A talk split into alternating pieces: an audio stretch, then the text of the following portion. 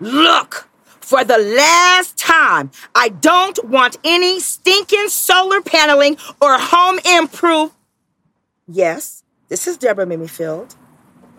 Oh, I'm sorry. I didn't recognize your number. Yes, yes, I'm still interested in the job.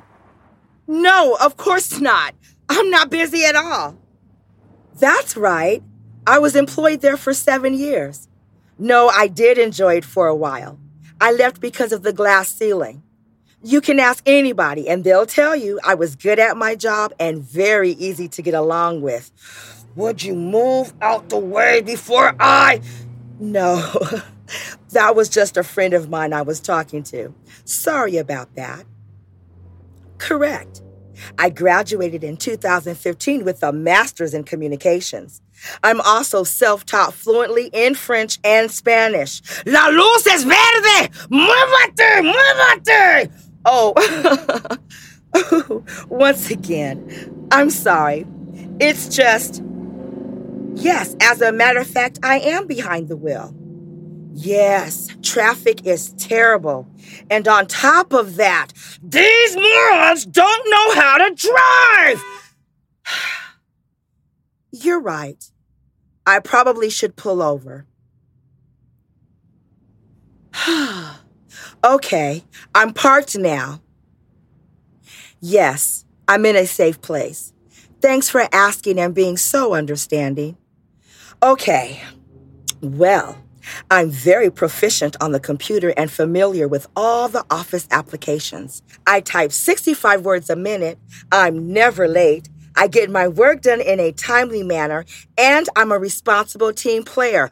Why are you riding the brakes? Hurry up before I ram you into next Tuesday. Oh, sorry. Whew, sorry. yes, I did pull over, but now I'm back in traffic. No, I'm fine. It's just that I haven't had my coffee yet, but I'm drinking it right now. Listen. Mmm. See?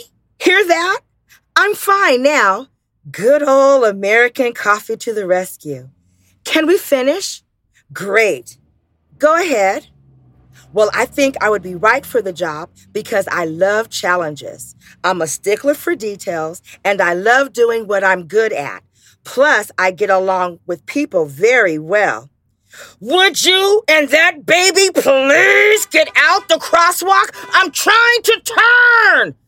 Really? Okay, great. Of course. Yes.